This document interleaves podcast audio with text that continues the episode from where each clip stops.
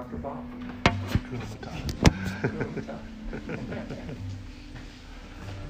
Good to be with you guys and to see you. Everybody doing okay? Doing good? Title of my talk is In Times Like These. And I'm going to come out of 1 Timothy 2 if you want to find that on your phones or whatever you look at. But before I do that, I'm going to, I need to give you some context of what I want to say. I, I need to set some things up. You know, I personally believe that the most consistent tool that the Lord has used through the years to bring people to faith in Christ is the preaching of the Word of God. In fact, if we took an inventory, we'd probably find many of you here came to Christ under that very tool. But I'm also fascinated through the Gospels uh, how many different tools Jesus uses to the different methods to bring people to faith. He gave us a secret about that. He said, you know, all that I can do is what I see my Father doing, and all that I can say is what I hear my Father saying. How many of you think that might be good advice for us? So the whole point was Holy Spirit knows individual heart needs. And he knows exactly what button to push. The guy that y'all were talking about on the downtown Asheville today. He knows exactly what button to push to lead a person through their thoughts. Golly, I have to preach under my armpit. to lead a person uh, in their thoughts and in their commitments. Let me give you an example. How many of you remember in the Bible Mary, Martha, and Lazarus? They were a very wealthy household, yet they were never required to sell their goods and give them to the poor to follow Christ. Yet when the rich young ruler came to him, what did he say to the rich young ruler? Sell everything that you have and give it to the poor. It was necessary for him. Now, it's not a double standards. He's looking for what controls and impacts the hearts of the individual. Jesus always targets that with laser accuracy. He re- would rebuke one, and to another, he'd simply say, Go and sin no more. So his method of bringing people into life would change for each individual. Y'all okay with that? So th- this really gives a headache to our legalistic brothers and sisters who want a set of rules and regulations that everybody has to follow, four steps and a prayer. You, you get it? Now, there's two references I want to give you before we go to the First Timothy 2. The first is in Luke 5. Jesus is in a boat, he's preaching to a crowd of people, and he turns to Peter and he says, Hey, Peter, cast your net on the other side. Peter's been fishing all night, hadn't caught any fish. And when Peter puts out his net, there are so many fish that it begins to sink the boat. And Jesus makes a statement to him. He says, You know, from now on, you're going to be catching men. How many of you know he's talking about evangelism? When Jesus prophesied this evangelistic anointing over the church, he used as an illustration a net that's about to sink a boat as a standard. Not a pole with just a trickle of a few people coming here and there, but something that has to do with massive conversions. Okay, log that in the back of your mind. So they put the net on the other side, caught so many fish, boat's about to sink. Peter drops to his knees and he says, Depart from me, for I'm a sinful man. Here's the fascinating thing Peter's repenting and confessing, and Jesus hadn't preached any sermon. All he's done was a little display of power. Interesting thing about the power of God. How many of you have experienced the power of God in some way? Mm-hmm. I mean, it, it okay. Interesting thing about the power of God is that it automatically draws a line in the sand. You can do all sorts of humanitarian things, and you should do them feed the poor, help the homeless, all these things. No one's ever offended by that. But when somebody gets healed by the supernatural power of God, people get upset. Mm-hmm. Because power draws a line in the sand. It causes people to decide for or against. And for many people, they avoid that lifestyle simply for that reason. They don't want to bring division. So Peter drops to his knees Depart from me. I'm a sinful man. A miracle brought him to repentance, a demonstration of power. Something so captured his heart about that miracle that he left all of his lifestyle to follow Jesus. That's an incredibly unique story. But there's another little addendum to it. It's also a unique story in the fact Peter's a fisherman. What does he do for a living? Mm, brilliant. So it's a story of supernatural supply. It's a miracle also of provision. Y'all see that okay? Here's a verse you need to lock away deep in your hearts Hosea 3 5. Matthew, Mark, Luke, Hosea.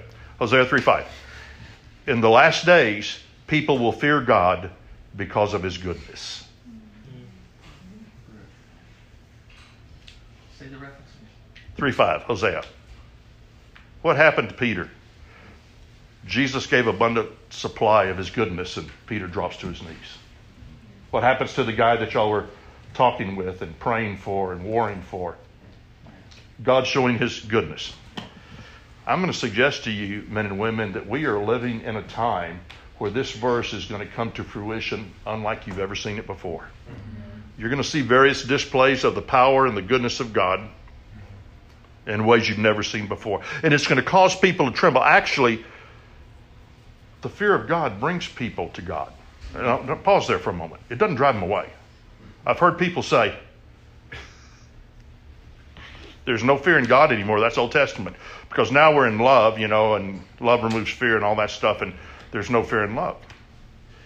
Well, all I have to say about that is that person, whoever made that thought up, obviously wasn't married. Come on, guys, that's, that's a little funny. These are married. That's the problem. exactly. So here we have the story of Peter and this miracle of provision, this deep, profound, profound repentance, and this is the whole beginning of him laying down his life to follow Christ.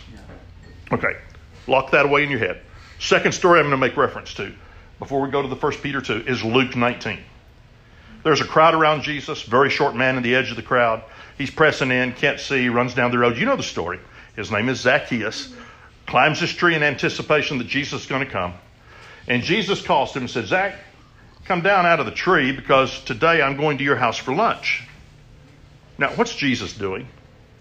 Inviting himself to dinner. Yep, well, that's true too. but what he's also doing is a profound act of honor. Everybody wanted Jesus to come to their house for lunch. Yet Zacchaeus was the chief tax collector. You know the story. Crooks, swindlers, stealers. They would tax on behalf of the government, skim off the top, accumulated a lot of wealth because they abused and took advantage of people. Despised by everyone.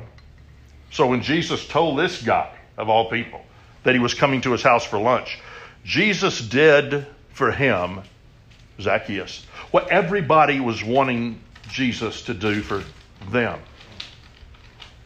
profound act of honor, demonstration of the goodness of God. There's no sermon, nothing that called, you know, Jesus didn't get in Zach's face and stick his bony finger out there and scream at him to repent. You know, you're a thief. What you have been stolen. Didn't do any of that. What he did was an act of honor that showed Zach something about the goodness of God that he didn't know yet. And it was so overwhelming. Remember, Zach hadn't heard, any sermons yet. That as he's walking with Jesus towards his house, he turns to Jesus and says, You know, I, I'm going to give half of my wealth to the poor, and if I've stolen or defrauded anybody, I'm going to repay them four times what I took from them. What's happening? He's repenting and making restitution. No sermon, only the goodness of God. Right. The kindness of the Lord displayed through honor. Y- y'all getting that okay? I believe that's an incredibly part, important part of this gospel story because I believe it's an important theme of what God is saying to the church in this hour. One of the benefits of traveling, going a lot of places, is when I hear the same thing in several different places. What does that tell you? It's not about that locale. It's something the Father is saying that's bigger than a local scale.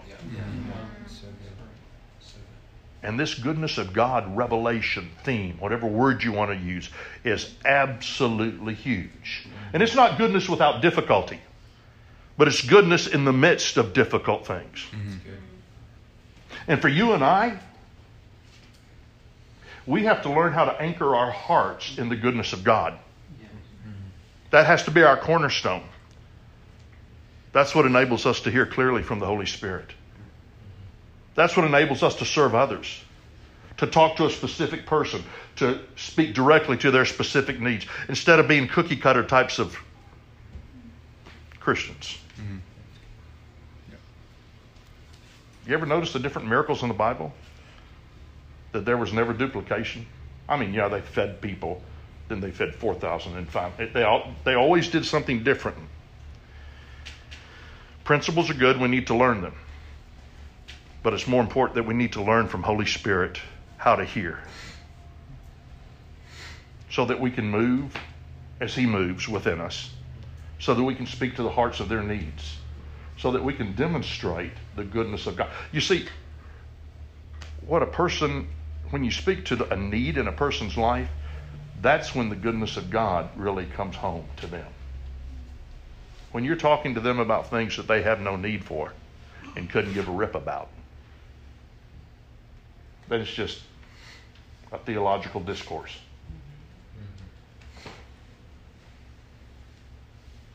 I remember years ago, a gal was visiting our church. That's when I was pastoring. I was praying for people at the front. She came up to the front. She said, Bob, I tried to commit suicide last week, and I found myself saying to her before I, normally I'm a compassionate guy, but before I could say anything, I, I, it, it was out of my mouth. And I said to her, well, well, then you need to repent. And I don't usually use those kind of words because that's a religious jargon I'm not really big on. Most of the time, in those kind of situations, you want to be compassionate, show love, show comfort, encouragement. But in this particular case, this erupted out of me. You need then to repent. You know what she told me later? She said that when you said those words, I physically saw the word repent come out of your mouth, and it pierced my heart. Mm-hmm.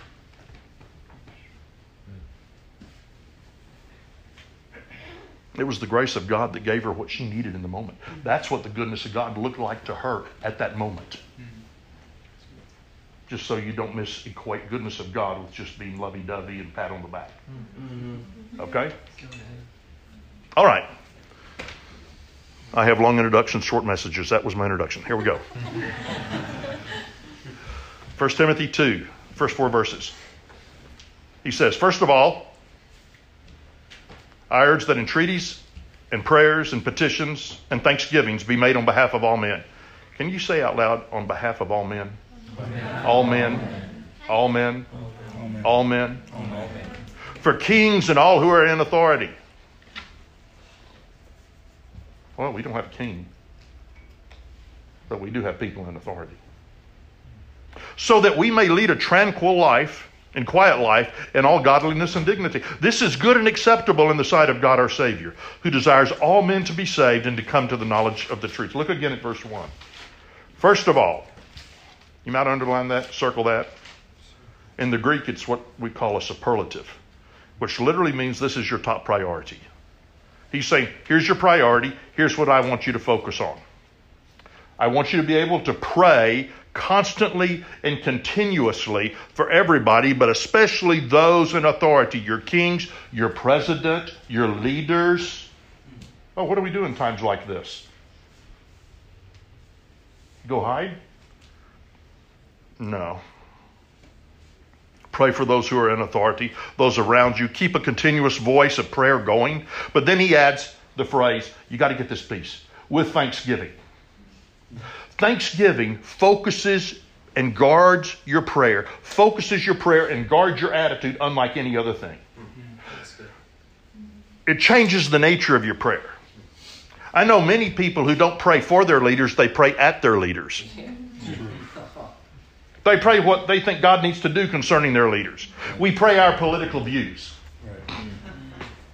How am I doing? Great. Great. How many of you realize the Lord has called each of us to be priests? We're a royal priesthood. Do you know what a priest does? A priest is one who represents the people before God and God before the people. It's a unique role as a worshiper, as an intercessor, as one who prays. We pray for people. We pray on their, beh- on their behalf. Not praying at them. On their behalf. Key phrase. But the moment we turn from praying on their behalf to directing what we think God needs to do with them. You still listening? Okay. At that moment, God moves to defend them for our because of our misuse of authority.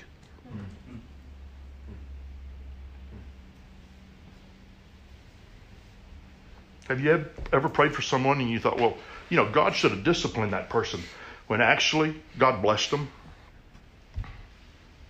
All because the church accused them, God Himself protected them from the misused authority. Guys and gals, you got to get this. I'm talking to you about the difference between praying on behalf of someone, coming alongside, finding the heart and the mind of God, and praying that heart and mind of God for that person, looking at that person with the eyes of your heart rather than the eyes that are in your brain or on CNN or CNBC or whatever you watch.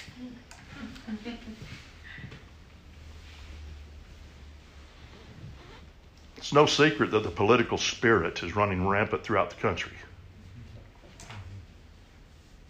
The political spirit, and it is a spirit, is cruel and divisive. It feeds on failures and divisions. Right. You can hear it all the time. You watch interviews, and as soon as somebody says something positive, a reporter tries to turn it into something negative.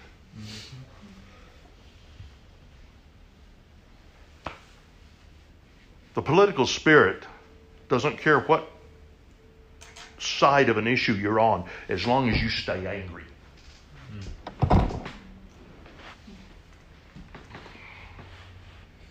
Angry about being right, angry about everybody else being wrong.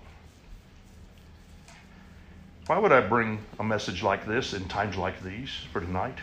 Because the people of God who know how to do the praying that I'm talking about on behalf of others can dismantle the political spirit. But when you don't pray like this and you pray at them rather than on behalf of them, something else happens. Regardless of who you vote for, we've all been given an assignment from the Lord to pray on behalf of. Did you say that? All leaders and people in authority with giving of thanks. That thing, you can't be critical and, and giving thanks at the same time. It doesn't happen. The giving of thanks changes your attitude of prayer. You're no longer focused at them. One of my favorite guys in the Bible, favorite stories in the Bible, not favorite guys, is, is Nebuchadnezzar. Remember him? One of the wickedest men who ever lived. He'd kill people who wouldn't bow down and worship his, his little statue. It's weird. He had issues. So here's Neb, and he has at his side another guy, a godly guy named Daniel, who was supporting him. Never supporting his wickedness, never supporting his sin. He never did anything to protect the evil Nebuchadnezzar did. Yet he served him so profoundly, praying on behalf of. What's Daniel known for? Praying five times a day. He served him so profoundly that at the end, end of Nebuchadnezzar's life, he had a dramatic turn towards the Lord. And his final words were words of praise to the Almighty God. I consider Nebuchadnezzar and the Gadarene demoniac probably the two greatest conversions in the whole Bible. Goodness of God. Something happened because Daniel knew how to pray on behalf of. It didn't happen because Daniel condoned the sin, but it happened because Daniel was loyal to his assignment. Men and women, I have, have, have a revelation for you. I'm not the prophet or son of a prophet, but I can prophesy to you tonight. A great piece of your destiny in this hour, of your assignment from God, is to pray for those in authority. Let me say it to you this way. If you do not see your assignment from God to pray for those in authority, you don't really know who you are in Christ. Y'all, smile at me when I talk this way. This is good. the only way you become a critical, accusing person is to abandon your assignment to pray with thanksgiving on behalf of. You can't pray and criticize at the same time. I prayed for Bush, then I prayed for Clinton, then I prayed for another Bush, then I prayed for Obama. That was a struggle, but I did. Now I'm praying for Trump. Here's the deal the Lord has revealed how a culture is formed and developed, how values are shaped in a society through prayer. Here's what I want you to hear, men and women. When you pray for an individual, you actually help to influence the atmosphere from which they draw their ideas. When you fail to pray for leaders, we leave them to draw from whatever atmosphere they're in, even the demonic, because the demonic does want to influence. Y'all okay? A couple hundred years ago, believers in a particular nation felt that their leader was the Antichrist. The church, church took the position to refuse to pray for him. The man, in the absence of the prayer covering, became vulnerable to the things he would not have become vulnerable to before. And he actually became the fulfillment of their prophecy. He became the Antichrist to them. He opposed, persecuted, led great opposition against the church. And it, that all developed in the absence of prayer support from the body of Christ. Hope you're beginning to feel some responsibility. Yeah. If you were one of the believers during that time, you would have probably said, Yeah, I'm not praying for him. He's the Antichrist, like praying for the devil. And of course, you'd feel you're very discerning because he becomes everything that you said he was. Mm-hmm. But you really weren't discerning because what happened was a result of you abandoning your prayer assignment.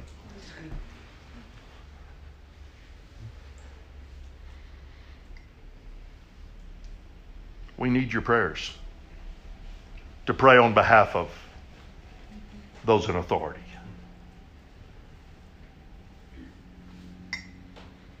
They have the same needs we do. They're locked up in a political system. Everybody around them wants something from them. Many of them don't even have real friends. Real friends that don't want something from them. What do they need? Same things you and I need. We want to belong. We want friends that will love us, be devoted to us, who don't do it because we give them something. They need health. They need provision. They need to be fulfilled. They need to feel like they have some value. All the same kind of needs you and I have. So, so what do we do? We pray for them.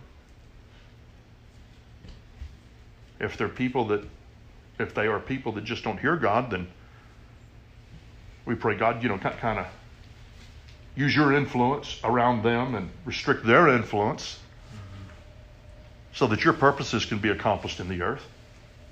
God, we desire to see an advancement of your purposes in the earth. Amen? Look at verse 2 again. He said that, they, that we may lead a tranquil and quiet life in all godliness and dignity. Well, if you've turned on your TV in the last two months, of course that's what you've seen. Just that, everywhere. yeah, right. Probably the opposite of that, completely. The intention is if you pray for leaders, the people around you, the people you work with, the people you work for, we're actually setting the stage for a healthy life, a healthy community life, where the streets are safe. Hey guys, I come from just north of Seattle.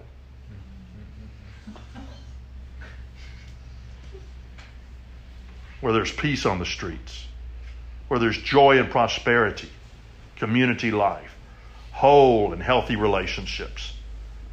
And all of these things are a result of praying for everybody. When you pray for them, not against them, we're actually setting the stage to come into a healthy season of productive community life. I love what you do here. I love how you do it. You're learning community on the job training, aren't you? For some of you, it's a hiccup. Why? Because then I got everybody in my business. Things I don't like. Welcome to community life. I put something in the refrigerator and somebody ate it.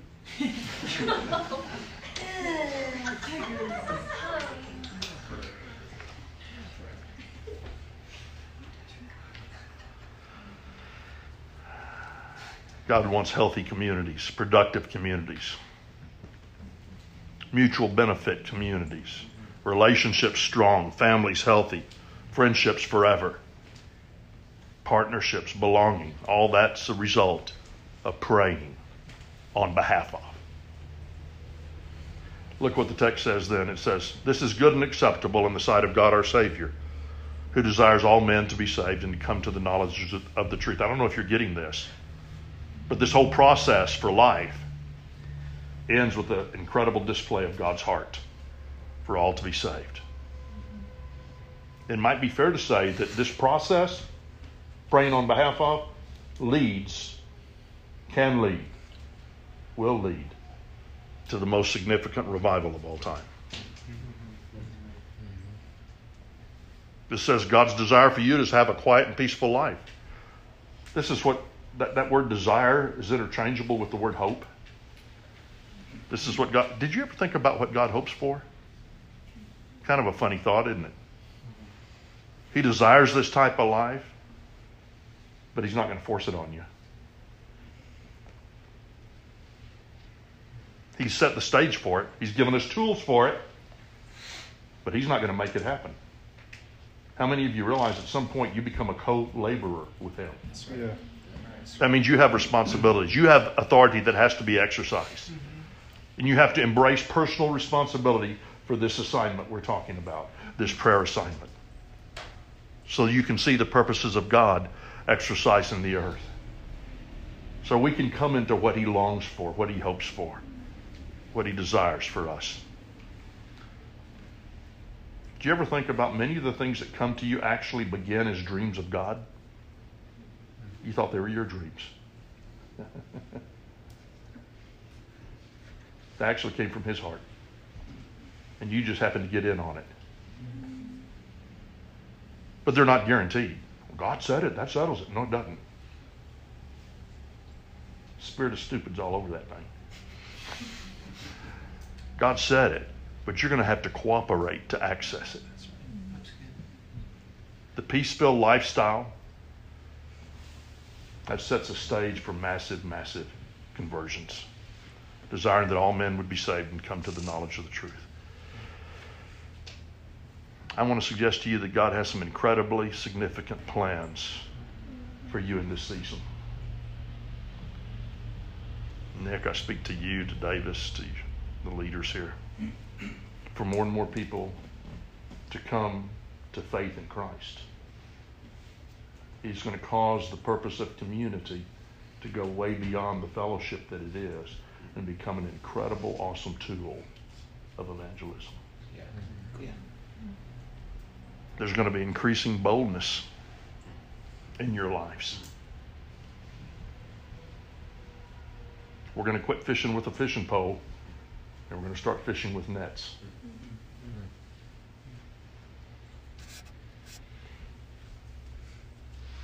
you're going to find some unusual demonstrations of the kindness and the goodness of God right in front of your eyes.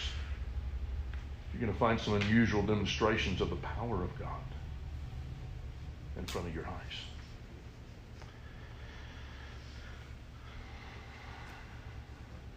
There are going to be visitations on households. Zacchaeus that you never thought. Why would God go to their house?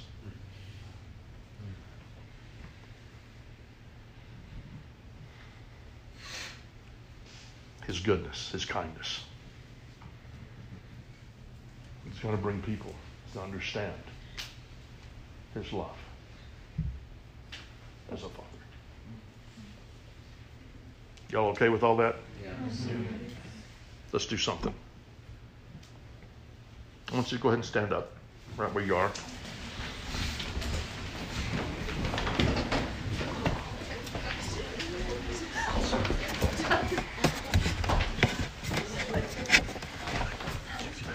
I just don't want to get over. I'm going to ask you to close your eyes just for a moment.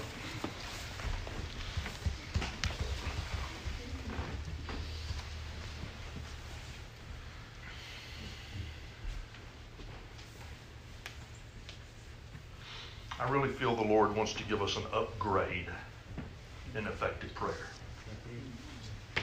There was a song written some time ago that says, Where you go, I'll go. What you pray, I'll pray. And that's exactly right. God, please show me what you're praying, and I want to pray with you. So I feel like the Lord's going to give us an anointing of grace to celebrate people who we wouldn't normally enjoy.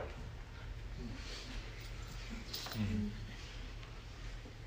Sometimes I found myself on the airplanes and looking through magazines and and I'll see an advertisement for a Christian conference. I do pretty good at managing my own heart. I don't accuse or ponder or criticize. But sometimes my heart twinges, and if it does, I'll just turn the page. I don't judge. Then recently, the Lord challenged me to turn back the page and look again at the pictures that concern me. And I would stare at the individual speakers. Some of them I knew until I could feel the pleasure of the Lord for them. I found out that my heart has eyes. And as I look through the eyes of my heart, I can feel the pleasure of the Lord for the one I'm looking at. Men and women, that, that very simple activity will keep you from the infection of the political spirit that always accuses and stirs up anger. It feeds on the failures of people. It feeds on dead things. But the pleasure of the Lord never ignores sin, but it delights in potential. It looks at Peter as a broken reed and calls him a rock. Yeah, That's what the eyes of the heart do. right. So I'm going to ask you to just kind of put your hands out in front of you like somebody's going to hand you a box or something. Father, I ask in the name of Jesus that you would release right now a fresh mantle of prayer. Without accusation, without divisiveness, without criticism, a mantle of loving prayer for people. Lord, we want to see our cities healed. We want to see our nation healed. We want to see all men saved. We want the boat to be sinking because there's so many fish, beyond what we can control, because the harvest is so large. Lord, I pray for the mantle of prayer to rest, rest upon these men and women, all of our guests.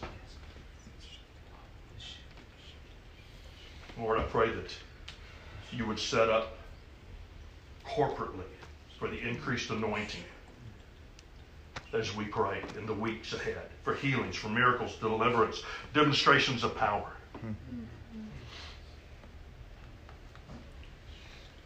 Lord, we pray this in Jesus' name. Would you look up here at me for a moment? Does that make some sense to you? You okay? You have an assignment. I have an assignment. And I believe it is so critical because I believe it is actually what affects the influence of our leaders. And if we abdicate, if we abandon our assignment, then all sorts of crap influences our leaders. And guess where that gets us? But when we take up that assignment, we pray not at them, but on behalf of them. How do you do that? God, let me see through your eyes. Let me look through the eyes of your heart so that I can see them as you see them. Lord, let me see their potential. You don't focus on the sin, you focus on the potential. That's a great lesson for Marriage 101, isn't it? for those of you that are in that kind of relationship.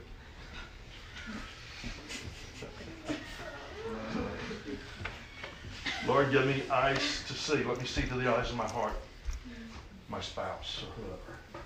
Because then it doesn't focus on their weaknesses and their failures, it focuses on their potential. You know, how many of you have ever received a prophetic word over your life, that kind of thing? Something that you feel has been spoken by God, whether through another human or maybe just God to your heart via Holy Spirit. Those prophetic words, you know what they are? They're descriptions of your potential. Yeah. That's good. God said it, that settles it. No, no, no, no. It's a description of your potential, which you have to engage as a co laborer in order for it to become reality. Lord, thy kingdom come on earth as it is in heaven. Mm-hmm. So we're talking about prayer, we're talking about an upgrade in our prayer life, and specifically targeting those that are around us, but those that are leaders around us, even in our cities, states, and nations. Men and women, we need it now as never before. We cannot abandon this assignment. Absolutely critical. So we rise up to the challenge. Amen? Amen. Amen.